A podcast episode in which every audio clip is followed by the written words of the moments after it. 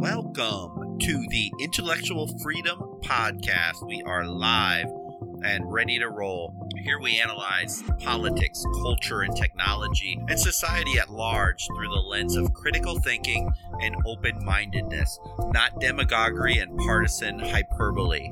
I'm Dr. David Hopkins, humanities professor, your host and your guide. But without further delay, let's go ahead and get started. You know, the political art and the science of misleading, hiding, or distorting the truth is really it's nothing new to politicians. As since there have been politicians, there has been deception to keep and gain control all the way back to say 1513. And there was a publication of this book uh, called The Prince by Machiavelli. And we see a dissertation of how those in power they plan, they scheme, and they find manipulative ways to control the minds of the people. The fact is, you have been played, and so have I. Actually, every single one of us have been played and are being played daily, especially during election season. In our world, it's all about technology.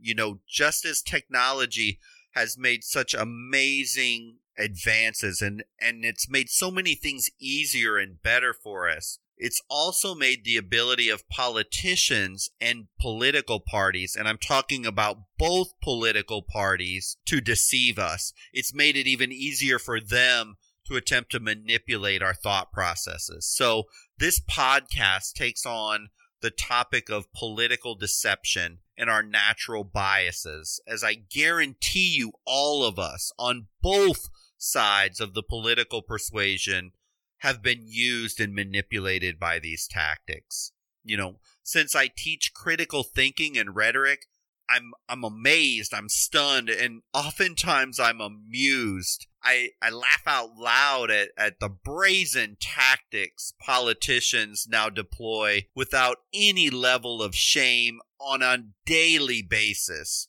So I thought I should break down just a small piece of this manipulation. So let's go ahead and start looking at this.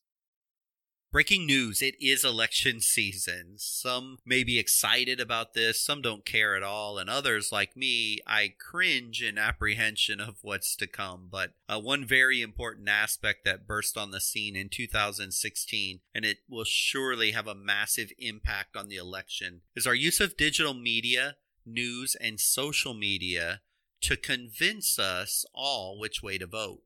This brings to the forefront the question of whether technology, our gadgets, computers, social media sites, they help improve our ability to make intelligent decisions or whether the technology is actually making us more ignorant and more biased in regards to our decision making on who we elect to public office you know, I would say, I would believe most of us, if not all of us, would say, oh, geez, this technology is making other people so stupid and ignorant.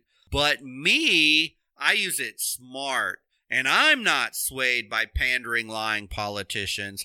I surely know the difference. The problem is the quote unquote other stupid people. So in this podcast, I'm going to introduce to you three fascinating aspects of your brain and psychology that you are susceptible to. Actually, all of us are. And they are first, the illusion of confidence, which can lead to the second one, which is primacy bias. And we couple that with a rhetorical strategy called anchoring. And you and I have a recipe for not making decisions based on critical or rational thought processes. So at the end of the podcast, there are actually some really simple things you can do in your own life to make sure you're avoiding the traps and biases of poor decision making. It can actually relieve a lot of stress of trying to understand and make sense of so much of what we see out there in the media and we see on the internet. Um, so I'm discussing these things in the realm of politics, but the same ideas apply to business or really any other aspect of your life. You know, I think we all like to believe we have the intuition ingrained in us to make the right decisions, but do we truly understand the tools that politicians are currently using to manipulate us? I think it's worth having a look at how dramatically technology is shaping political messages and, and how they're attempting to sway you. As a humanities professor, anymore, there's hardly a, a topic outs that I can look at that's outside the lens of technology. As as you and I know, technology shapes nearly every single aspect of our lives daily, and this is becoming especially more and more true in politics. But before we get to the politics of it all, let's talk about your brain and technology just in a general sense when we are online. You know, research is showing us that by constantly distracting us, whether it would be sidebars, pop ups, hyperlinks, instant messaging, uh, notifications, the internet undoubtedly is affecting our cognitive performance to concentrate and understand. Uh, note I said cognitive performance, not reduction of your brain's gray matter from a biological destruction. Uh, this is actually an a controversial subject in how we think and learn online. And it's one, obviously, working in higher education, I've been following as it surely impacts students and, and all of us at, at whatever stage of life we're in. So I want to give a little side note here. The impacting of cognitive performance, it doesn't from online doesn't necessarily mean that the internet is eroding your brain, right? There there are studies ongoing if continual internet exposure is literally destroying our brain and our ability to think. But this is inconclusive as of yet. Uh, the first time we really heard of this in an article uh, Nicholas Carr published in the Atlantic uh, about 10 years ago now, and it received considerable attention. And basic, the name of that article, and I'm sure you you can find it immediately, is "Is Google Making Us Stupid?" was the name of the article basically the crux of his argument was he was blaming the internet for making him stupid and failing to retain information as he believed his his brain was eroding and he couldn't remember stuff because he's spending too much time online and it was killing his brain. Well, this isn't proven true yet uh, although it has not been proven true, it has not been proven not true either. So that's about the best we can say about that. But it, what, what I want to focus on in this podcast is what has been almost definitively proven true. And it has been proven that we really struggle to focus and retain what we consume reading online. The average length of time we invest reading an online article or blog is 96 seconds. To say this isn't very long is an understatement of the year. We don't even spend two minutes, two minutes reading an article before we're moving on. How much detailed analysis on, say, I don't know, Trump's economic plan or Biden's coronavirus plan could you possibly absorb in 96 seconds? Well, probably not a whole lot. Fortunately for us, or more accurately, unfortunately, politicians understand our attention span is about as long as a gerbil. So generally, they don't give us much more detail than 96 second sound bites, blurbs, bullet points the politicians know better than us that we lack the ability to go deeper, to question, to analyze. So they don't give us much more than bullet points or sound bites or ad hominem personal attacks of the other person. Since we lack the discipline and the focus to absorb more, we are fed soft baby food with a little spoon that we readily gulp down and internalize before we move on to the next. What do we end up absorbing, you may ask? Well, if we want to boil down the basic political message, uh, what we absorb tends to be me good, him bad, if we want to make it ridiculously simple. But let's, for fun, break down some messaging from both parties. And I'll start with Trump's economic plan for you in a very unofficial way. I shall summarize it for you. Joe Biden is a socialist. He will destroy the economy. He will raise taxes till you have nothing left for yourself. Companies are bad for Joe Biden, and he really hates the American worker. You know he wants to send all American jobs to China. But don't worry, I'm good. I will make everything right with low taxes, no government interve- intervention, and prosperity will reign supreme in the land.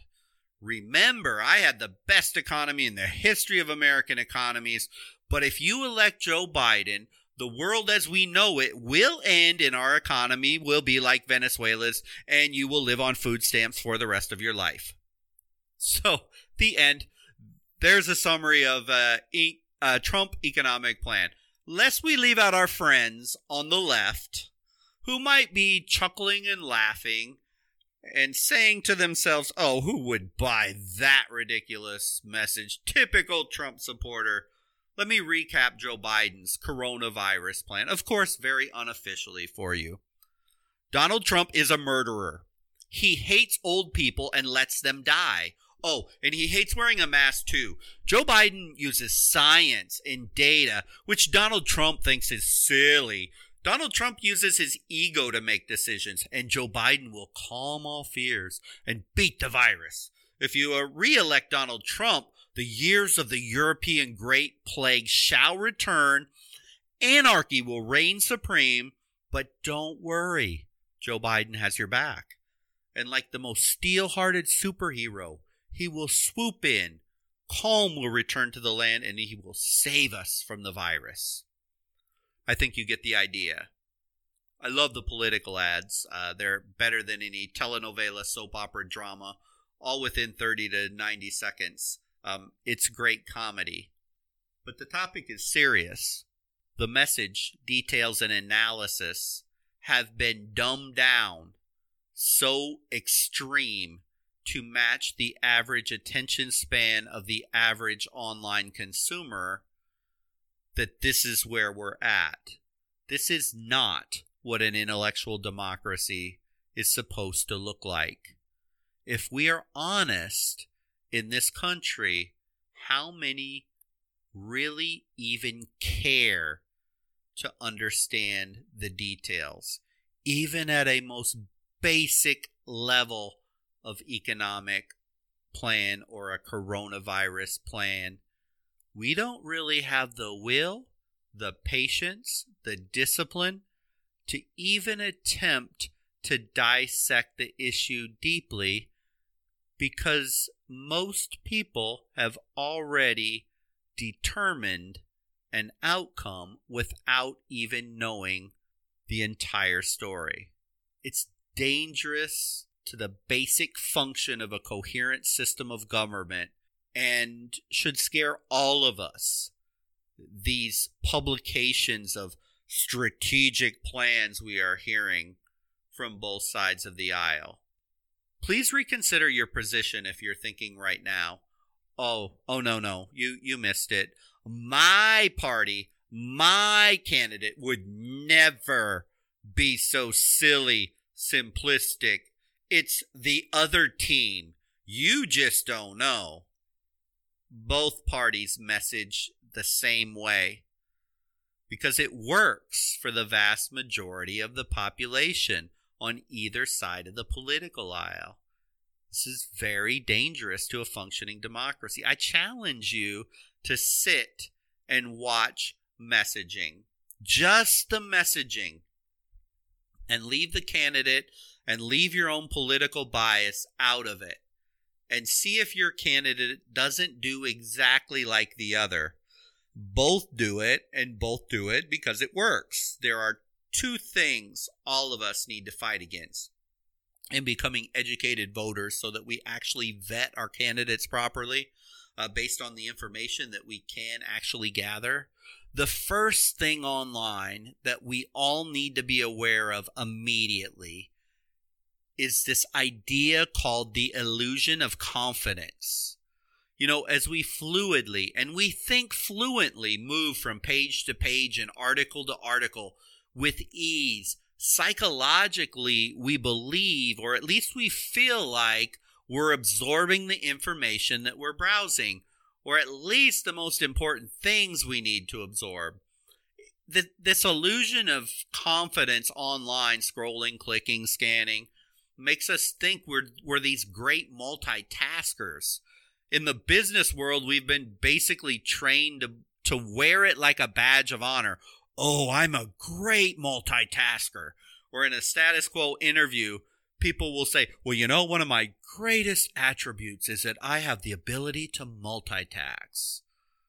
However, let's just get real. And this is a fact. When individuals try to do two or more things at once that require attention, their performance suffers. It simply does. No matter what you think. Of course, some people handle multiple tasks better than others, this is surely true.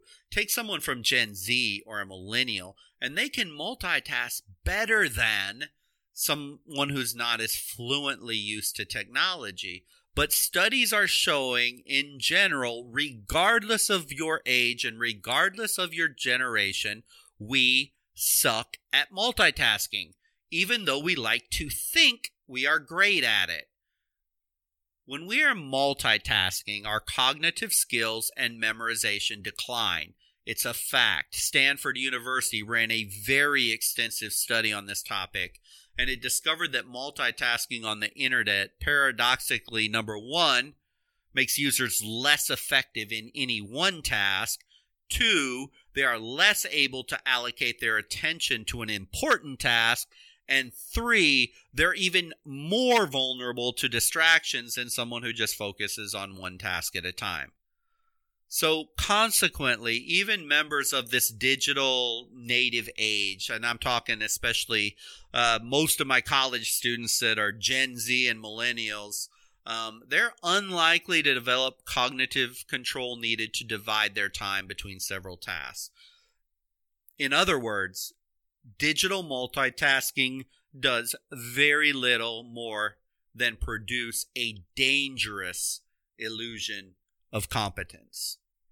I know, I know, we all like to think we are supremely adept at multitasking and filtering, but really the studies are telling us opposite, especially when analyzing complex and deep issues. I would like to think that the economy or coronavirus would be incredibly deep and significant issues for all voters. But they're being treated like any old soundbite blurb in a portfolio of soundbite blurbs. Want to go one step further with the concept of how we read online and how we absorb content. It is incredibly significant because now I, I, saw a recent Pew Research study found 89% of us get our news online. And that is a huge shift from the traditional media sources. So, this is where we are educating ourselves in the areas of politics and political discourse. And since we tend to skim very fast when we read, we become highly susceptible to a form of cognitive bias known as the primacy effect. Basically, as we read and we skim online, our brain determines the first few pieces of information they see as more important than the rest of it. So, for example, in a college classroom, uh, from time to time, pre coronavirus, when I actually got to sit in a classroom versus teach online, uh, hopefully we'll be back soon, but uh, from time to time, we'll take a a couple mainstream media articles, say from Fox News or CNN, and we'll show how the how they write the titles, and then from that title, how they drill home the main point and usually in the first and second paragraphs. And we look at the language and the meaning and the story and the messaging in the title and the first couple paragraphs. And usually it's unbelievable, stunning, unheard of revelations, high emotions, breaking news, grab the attention type hyperbole at the very top with the most impressive thing in the title and the next the first paragraph just as dramatic and the second one often as well. But often, if you have the patience to read all the way through the article, all the way to the bottom of the article, at the very end, we find writers putting a soft close. And it closes something to this effect. Well, it could end up being as terrible as I said in the title in the first paragraph, but actually, in the real world, there is still much we don't know until we can draw the final conclusion.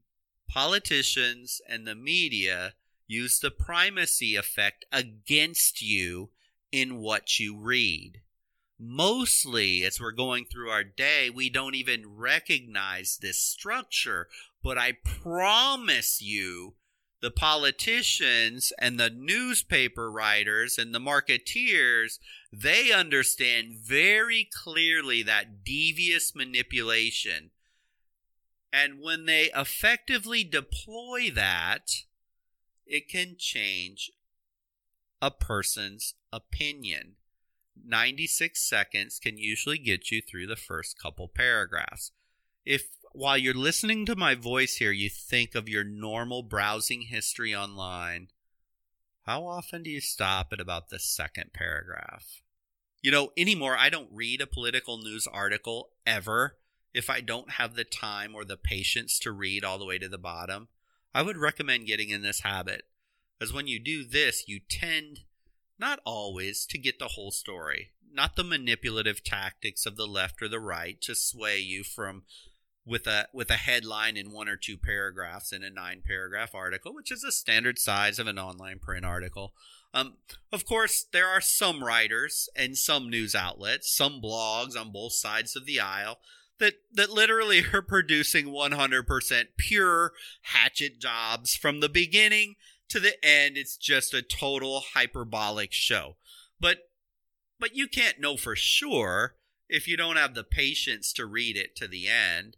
I mean, if it frees up bunches of I found that it frees up just bunches of mental energy for me and time as if I'm online and I don't have the time. I never entertain political articles unless I can read it to the end. I've kind of trained myself not to do it. Uh, I almost never get caught up in the hype of the drama du jour on Twitter or other outlets.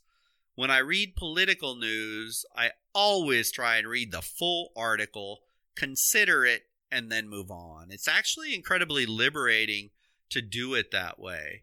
See, in the mainstream media, and I'm not necessarily talking about your local news, but really more partisan cable channels, print media, where you know going in what slant you're going to get uh, the the primacy effect feeds that human tendency to remember the headline first, the lead story, the front image, as no matter what we read thereafter, if we even read it at all, the human tendency is to weigh the headline and the first stuff heavier than later content. So give it a try. You know, choose a political article with an over the top headline Think carefully as you get closer and closer to the end of the article. Amp up your concentration rather than let it wane. Then see if the end of the article actually matches the beginning of the article. It almost certainly will not.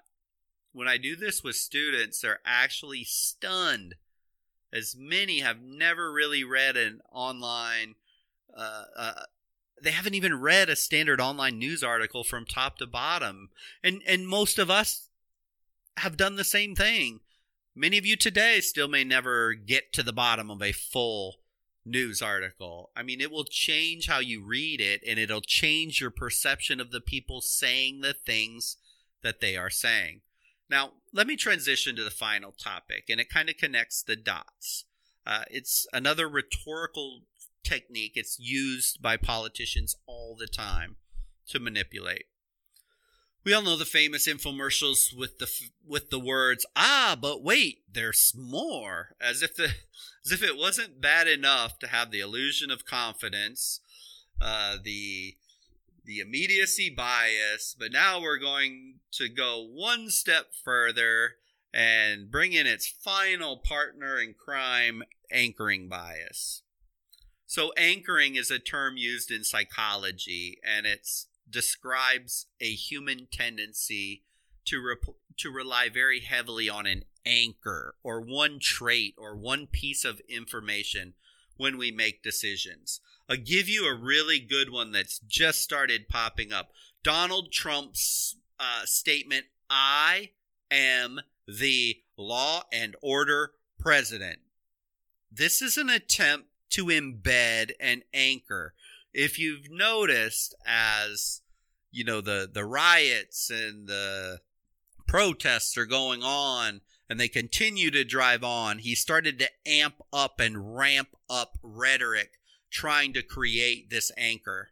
You know, during normal decision making, individuals, you and I both, um, we we rely on very specific information or specific value, and then that and then adjust that to account for, justify, minimize other things that maybe aren't quite as good. But if the anchor is in place, we'll kind of look aside on on some of the other problems. You know, usually once the anchor is set, there is a strong bias that the value and ultimately the person will be accepted. So let's return again to Donald Trump. And I want to go back to the original uh, analysis I used and, and leave the law and order one behind. And let's talk about the economy and coronavirus yet one more time.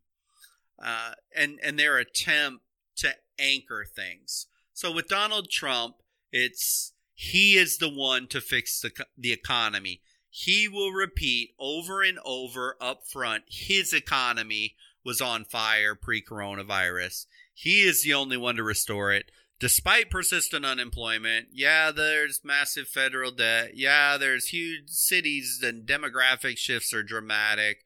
Um, yeah, there's 20 million unemployed. Uh, yeah, there's real dangers to housing and uh, restaurant industries having to shutter its doors, small business getting crushed while huge corporations are doing well. You know, so all of these things are against him, but he still believes if he can anchor the economy, the economy, the economy, all those all those problems will be minimized if if Trump can anchor, he's the one to fix the economy. Conversely, Joe Biden, and we've been noticing, and you probably have seen ads running on this. He believes one of his anchors can be coronavirus. I'm sure he's seen recent polls that are showing that the country's approval of the coronavirus pandemic, Donald Trump's coronavirus response, is not good. Thus, he's trying to anchor this position. The message looks something like this He's steady, he's reasoned leadership, He's the one needed to overcome. Trump's too wild, won't follow science, but Biden has the ability to overcome despite the pandemic like this has never been seen before. And yeah, you know, basically, if you look at Joe Biden's proposal, he's pretty much saying the same things that Trump said. He said we need to increase testing. We're doing it. He, make sure we all have PPE. Uh, we're doing it. You know, all all these things. We need to make sure we get money in the hands of small businesses to keep it going while this is being fixed need to find the virus, uh, you know, a a uh, vaccine for the virus. I mean, basically, all the things he's proposed are the things that are already in the works. But see, if he can anchor that idea that he's the slow, steady hand to solve this problem, he will set the anchor. Now, in presidential debates, let's take this anchor one more step, one step further. You know, when we watch these politicians we and they return again and again to that primacy bias and anchoring of positions. It's one of the most frustrating things in debates for me. Is almost every question I end up yelling at the TV at both candidates. You didn't even answer the question. You dodged the question. Why would, would you please for once just answer the question? Will anybody answer the question that's posed? Why do they do this? Well, it's because they have very clear goals in the debates. They want to embed cornerstone anchors in your brain regardless of the question, because they know if they stick, they will win. They don't actually want to hold an open forum, a discussion, or a debate, or any in depth policy analysis. That, that's not what they're there for. And if we're honest, most of us probably don't even have an idea of the intricacies they want to score political points on and get the vote. And we would be bored if they would go that way in a debate. It'd feel like it's dragging on like an economics lesson. Uh, so they return to our natural human tendencies. They need those anchors embedded in the brain. Now, For the good news, you don't need to rewire your entire brain to return your attention span to prior levels or even take it to places it's never been before. It isn't that your brain is decaying online, but statistically, you probably live in an illusion of confidence about your superior speed surfing, multitasking skill, which probably has led you to being manipulated by primacy bias, as it is likely you read headlines and maybe a paragraph or two before you jump to the conclusion of, oh my goodness, that orange man, Donald Trump, is at it again. Or you say, here we go again, those radical liberal Democrats still trying to collapse the nation into a communist state of anarchy and poverty. You probably jump to a primacy bias. And finally, the candidates have probably anchored concepts in your brain, who they are and who the opposition is. That probably, statistically, at this point, probably won't consider one candidate over the other unless some cataclysmic change occurs. That's dangerous. There hasn't even been one debate yet. But see, they've set the hook already. I would think the most important and critical thinking thing that you could do right now to help yourself to never fall into that trap is by thinking about what distracts you the most and by developing strategies to immunize yourself against those distractions when online. Don't skim political articles in 96 seconds. If you are going to read a political story, commit to reading the entire article and read more carefully towards the bottom of the article than the top. Don't listen to those 90 second political ads without an air of reserved critical thinking. You know, to do this, you need self control. If you just simply can't re- resist Facebook notifications, turn them off. Tempted to play a little video game, uh, you know, set the device over to the side. Be very intentional with your political news. Be as intentional as the politicians that are creating those articles to sway you in one direction or the other are. I mean, let's face it, it is a high stakes game. I mean, we're talking about who has power in the country. Treat it with the importance it demands.